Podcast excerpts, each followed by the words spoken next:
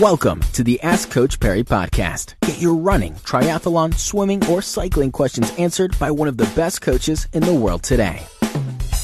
Welcome back to this edition of Ask Coach Parry. I'm Brad Brown. It's good to have you with us. Lindsey, uh, an interesting question today from um, Tembeni Ndlela. And um, Tembeni wants to know, as far as intensity workouts go, uh, if you had to break your week's training up into percentages, what percentage of your week's training should be at high intensity?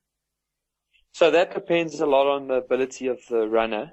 Um, but for an elite athlete, it'll be somewhere in the range of 15 to 20% of their week will be done at intensity similar to or higher than race pace.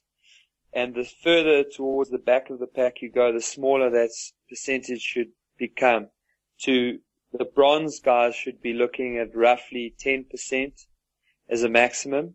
And then your finishers should be doing very little of their training at, at high intensities. Their main focus should really just be on running, um, and getting a good consistent platform going. Awesome stuff. Thank you very much, Lindsey, for that. We're back again in just a couple of days' time with another edition of the Ask Coach Parry podcast. Don't forget, if you haven't left us a review on iTunes or Stitcher or whatever platform you listen to this podcast through, we'd really appreciate it. It just helps us uh, get in front of more people and uh, get more people listening to the podcast, which helps us grow and spread the message. So uh, if you do get some value out of this, we'd really appreciate it if you took just two minutes and left us uh, honest review and rating. Uh, it really does help us a lot. So until next time, from the two of us, us. It's cheers. Thank you for listening to the Ask Coach Parry podcast. To get Lindsey to answer your question, go to AskCoachParry.com or email my question at AskCoachParry.com.